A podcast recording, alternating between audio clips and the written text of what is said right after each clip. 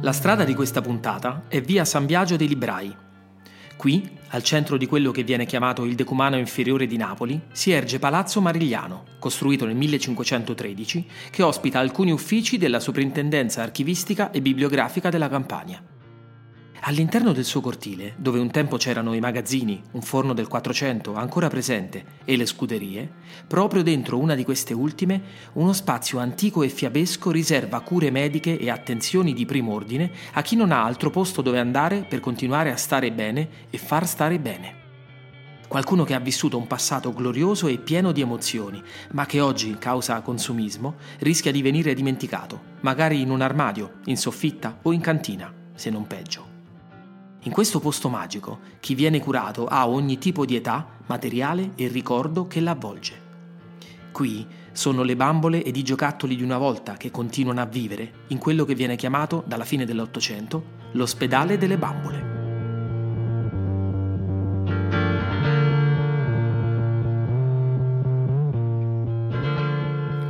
Mi chiamo Andrea Orlando e questo podcast si chiama Strade Narranti, alla sua seconda stagione. Dopo aver attraversato i San Pietrini di Roma, in queste nuove puntate la città di cui sentiremo le storie è Napoli. Sono storie piccole e grandi, discrete e clamorose, che aspettano solo di essere ascoltate.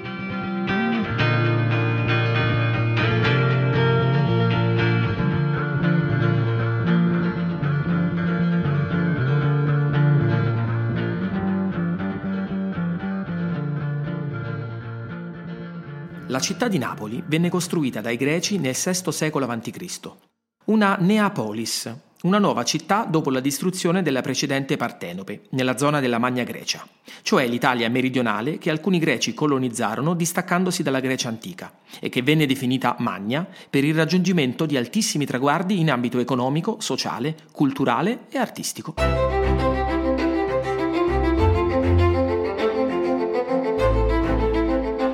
Napoli venne dunque edificata secondo i criteri greci, con Acropoli, la parte alta e fortificata della città, Agorà, la piazza principale, Necropoli, il cimitero precristiano, ed un sistema viario formato da tre grandi strade che venivano attraversate da altre più piccole, creando un reticolato che oggi è il centro storico della città, dal 1995 patrimonio dell'umanità UNESCO. Le tre grandi strade, che correvano da est a ovest, sono chiamate ufficialmente decumani, anche se il termine si riferisce ad una struttura urbanistica di epoca romana, quindi successiva. Quello corretto sarebbe plateiai. Le piccole strade che attraversano trasversalmente i decumani vengono invece chiamate cardini o stenopoi. Dei tre grandi decumani, quello inferiore è comunemente chiamato Spaccanapoli, perché divide chiaramente in due la città, parte nord e parte sud, per poco meno di due chilometri, considerando le espansioni del 1500. Se saliste sulla collina del Vomero, guardando in basso potreste vedere distintamente questa grossa vena che attraversa la città, dandole carattere e prestigio con i suoi palazzi, chiese, negozi, botteghe e siti archeologici. La parte centrale di Spaccanapoli è via San Biagio dei Librai, il cui nome è un'unione di due presenze storiche della via, quella delle numerose botteghe di maestri librai, che offrivano in passato rilegature e correzioni e che erano rappresentati dalla Corporazione dei Librai, e la presenza della chiesa di San Biagio Maggiore, proprio accanto a Palazzo Marigliano, che venne data in gestione dal Papa alla Confraternita dei Librai quando era ancora una cappella interna alla chiesa di San Gennaro all'Olmo, un'altra storica chiesa della via. Si dice che le monache armene in fuga a causa della lotta iconoclastica contro la venerazione delle immagini, nell'VIII secolo, portarono con sé nella cappella il cranio di San Biagio. Crescendo il culto del santo, protettore dei malati alla gola, della respirazione e della vita per estensione, la cappella divenne poi una chiesa a sé nel 1631, che continuò ad essere gestita dalla confraternita dei librai, di cui faceva parte anche Antonio Vico, padre del filosofo napoletano Giambattista Vico, che nacque proprio in questa via. Lungo via San Biagio dei Librai, alla fine dell'Ottocento, uno scenografo teatrale di nome Luigi Grassi aveva il suo laboratorio, dove riparava fondali e oggetti di scena, ma anche alcuni giocattoli e marionette protagoniste dell'opera dei pupi, da pupus, cioè bambino, che a Napoli erano anche affiancate dalla tradizione delle guarattelle, i piccoli burattini a guanto che avevano in pulcinella la loro stella. L'attività della bottega, leggermente spostata rispetto all'attuale ubicazione, proseguiva dunque con cura e amore artigianale per tutto ciò che, legandosi specialmente a una dimensione giocosa e di evasione, poteva distrarre dalla dura realtà quotidiana.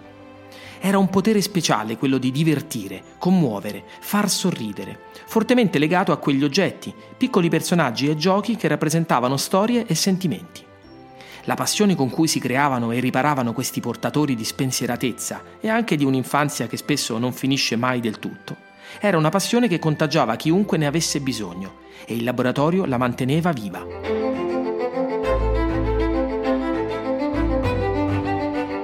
Un giorno, racconta la storia tramandata dalle successive generazioni di artigiani di famiglia, una mamma, attirata dagli attrezzi e dagli oggetti della bottega, chiese aiuto a quel maestro riparatore perché la bambola della sua piccola figlia si era rotta. Luigi, con il camice bianco che vestiva durante il lavoro, accettò l'incarico e dopo qualche tempo la bambola tornò come nuova per continuare a fare compagnia alla bambina. La voce si sparse e il laboratorio cominciò sempre di più a riempirsi di bambole bisognose, solitamente in legno e porcellana, che erano spesso gli unici giochi che le piccole bambine di inizio Novecento avessero. Difficile infatti pensare di poter comprare giocattoli nuovi ogni volta che se ne rompeva uno, come siamo abituati oggi a ragionare, anche perché erano oggetti costosi e pregiati e spesso ci si poteva giocare solo in determinati momenti dell'anno, durante la settimana dell'Epifania, per esempio. Quelle compagne di svago così crescevano con le bambine e ne custodivano i segni dei momenti condivisi, i sentimenti, finché il tempo della crescita le tramandava alle bimbe di quelle che erano state bimbe prima di loro, oppure le lasciava in compagnia delle bambine ormai divenute donne. Il piccolo laboratorio si popolò così negli anni di bambole rotte e parti di ricambio, riempiendosi di teste, braccia, gambe, busti, occhi, finché gli abitanti del quartiere cominciarono a chiamarlo l'ospedale delle bambole e il maestro riparatore dipinse questo nuovo titolo popolare su un'insegna di legno con una croce, a suggellarne la speciale attività. Quello spazio divenne la clinica in cui i compagni di giochi dell'infanzia potevano essere certamente curati e non gettati via.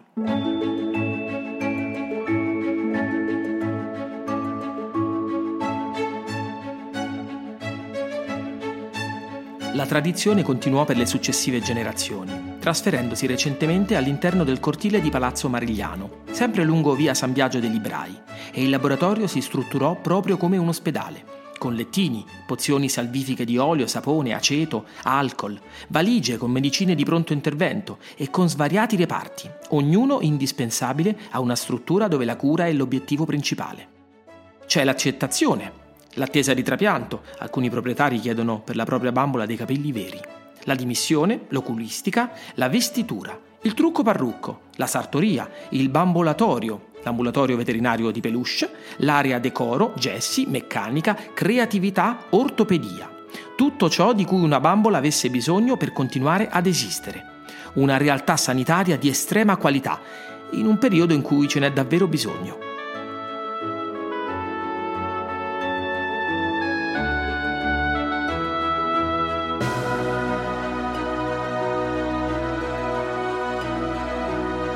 Negli anni si accumularono nel laboratorio anche bambole abbandonate, dimenticate e magari nel frattempo sostituite con altre più nuove, oppure bambole affidate consapevolmente dai proprietari alla memoria di un luogo che può così dedicargli il giusto merito, quello di aver contribuito alla crescita di bambine e bambini, finché le donne e gli uomini che sono diventati ne possano ricordare la compagnia con affetto unico e magari ispirare, un po' commuovendo, le generazioni future, come hanno continuato a fare le generazioni successive del primo primario dell'ospedale. Ecco perché all'attività di restauro l'ospedale delle bambole ha naturalmente affiancato anche quella di museo, con peluche, burattini, con bambole di legno, porcellana, in plastica, in ceramica o fatte di pezza, eleganti e magnetiche, alcune con meccanismi stupefacenti che risalgono all'Ottocento e artifici parlanti che a pensarci in quel periodo potevano essere scambiati per magici incantesimi. Molte delle storiche aziende che collaboravano con il laboratorio ospedale sono purtroppo fallite negli anni, eppure quello spazio continua ad accettare e onorare con passione la sua responsabilità di custodire i custodi dell'infanzia, i giochi, nonostante la difficoltà sempre maggiore di reperire le parti di ricambio.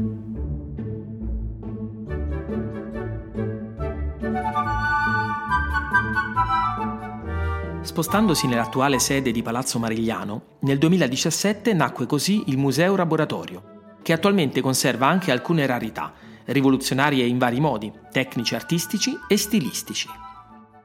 Ma lo spazio è soprattutto un viaggio, in cui il primario attuale dell'ospedale, Tiziana Grassi, pronipote di Luigi, e le sue aiutanti conducono i bambini di oggi o di ieri nella memoria di eventi ed emozioni passati che diventano presenti. Vivi come quei giochi e quelle bambole che nessuna usura del tempo riuscirà, se davvero lo vogliamo, ad eclissare. Il laboratorio ha ogni strumento, materiale e maestranza per impedirlo.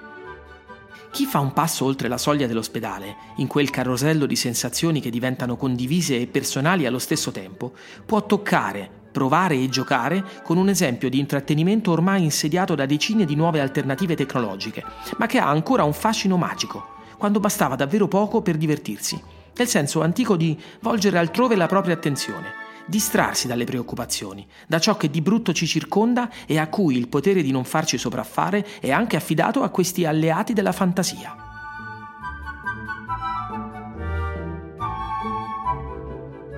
Da ogni parte d'Italia e non solo, vengono affidate alle cure dell'ospedale bambole, peluche e giochi d'infanzia, di bambini e adulti, che a volte, straordinariamente, nascondono sorprese da far inumidire anche occhi di porcellana come una lettera d'amore o un tema scolastico di inizio Novecento non così brillante, che per timidezza o vergogna i proprietari hanno affidato alla custodia delle bambole, nascosti nelle loro piccole cavità, tanti, tanti anni fa. Messaggi che si pensava dimenticati, ma che il destino decide di far riaffiorare per parlare dei loro proprietari, così veri anche se distanti, e che tramite l'ospedale delle bambole riescono a parlarci di nuovo. La memoria diventa qualcosa di tangibile, reale, commovente perché personale e universale. In questo senso non esistono giochi per bambini o adulti, ma solo oggetti speciali che riescono a farci sconfiggere la tristezza o la noia e addirittura il tempo. E non sono mai solo oggetti, appunto.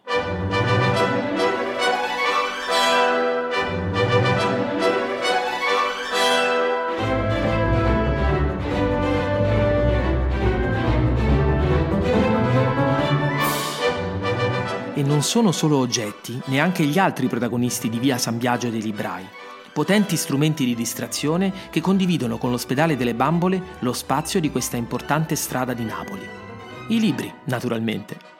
Altri compagni della crescita di ognuno di noi, che lungo tutta la via hanno vissuto e parlato, richiamando i passanti dalle bancarelle, nelle librerie, sugli scrittoi e gli scaffali d'epoca, tra rarità e novità, tra libri di scuola usati e racconti di tempi passati. Parole di altri mondi ancora, di nuovo però custoditi da un oggetto artigianale che ne protegge e tramanda la magia.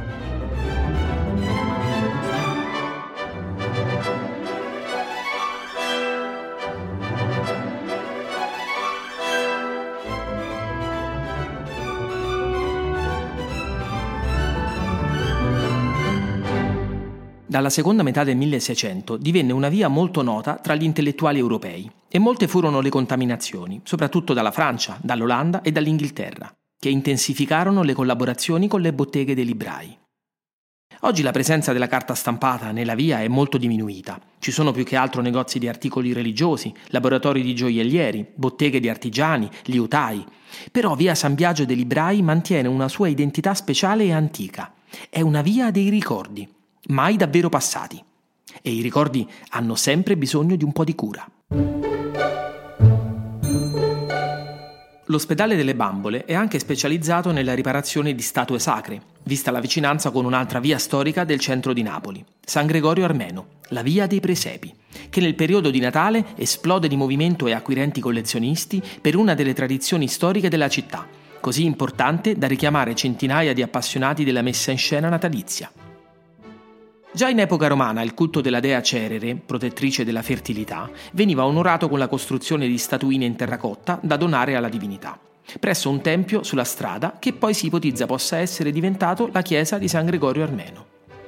La costruzione e l'esposizione dei presepi nacque in seguito, principalmente in Italia, nel periodo medievale ed ebbe verso il 1700 uno sviluppo clamoroso, diventando una moda tra i nobili, che facevano a gara per realizzare la rappresentazione più sfarzosa, costosa e spettacolare della Natività, dedicandole spesso sale intere delle loro abitazioni.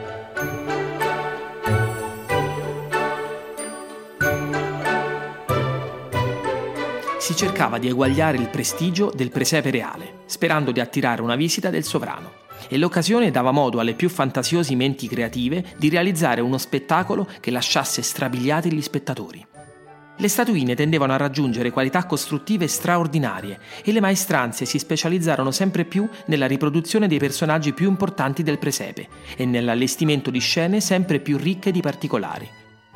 Nel tempo, le statue proposte sono diventate anche un modo per celebrare i personaggi più importanti del momento, nel campo della moda, dello spettacolo, dello sport, della politica, come solo Napoli sa fare, mischiando sacro e profano.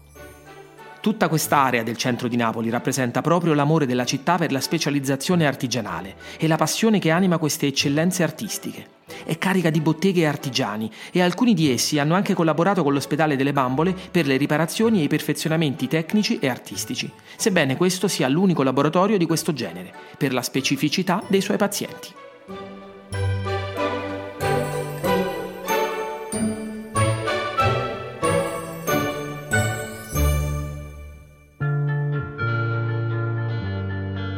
Avete presente quel senso di nostalgia che capita alla vista di qualcosa che sembra non avere più posto nella vita odierna e che invece non vuole proprio arrendersi all'oblio a cui sembra destinato? Non è che forse ha ragione lui o lei e che essere ricordati, sistemati, prendendo di nuovo posto oggi sia in realtà il suo destino? Ci sono ricordi che non vanno via, rimangono solidamente attaccati alla mente e al cuore, e ce ne sono altri invece che hanno bisogno di una controparte reale, un oggetto, qualcosa di fisico che gli permetta di rimanere ancorato a chi non sa di averne così bisogno. È una delle funzioni della fotografia, che dalla fine dell'Ottocento, come il periodo in cui abbiamo iniziato questa puntata, ha contribuito a realizzare la magia di visualizzare i ricordi e mantenerli vivi ed è anche una delle magiche funzioni del giocattolo, compagno del bambino, memoria dell'adulto e di nuovo, se riusciamo a mantenerlo, compagno di un nuovo bambino. Vi ricordate Toy Story e quella schiera di alleati in miniatura che temevano di essere rimpiazzati da nuovi e più brillanti giocattoli? Come pensate che si possano sentire ad ogni anno che passa? Che ne sarà della valigia di memorie che portano con loro? La risposta al concatenarsi di eventi che ormai ha abituato i bambini a passare ogni anno ad un nuovo compagno di giochi può essere affiancata e attenuata dalla brillante ma difficile arte della riparazione, fisica e emotiva, della bambola o del supereroe, del trenino o del cowboy, della principessa, del mago, delle spade laser, del peluche malandato, dell'unicorno. Ognuno di essi ha, per dirla con le parole del genio della lampada Disney, fenomenali poteri cosmici in un minuscolo spazio vitale. E lui ne sapeva di magie. Come possiamo permettere che questo immenso potere possa finire nella spazzatura? Non li sentite già chiamare a gran voce le bambole e i giocattoli dell'infanzia, chiedendovi di tirarli fuori da quello scatolone impolverato e portarli a fare un salutare check-up che li rimetta a nuovo?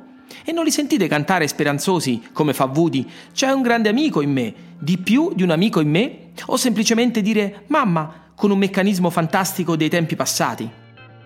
Basta solo volerli ascoltare per entrare in quella dimensione nascosta in cui quelle voci possono tornare a fare compagnia a chi ne ha bisogno, grandi o piccoli che siano. E ora tutti a riaprire quel vecchio baule, in soffitta o in cantina. C'è qualcuno che aspetta solo di essere ritrovato.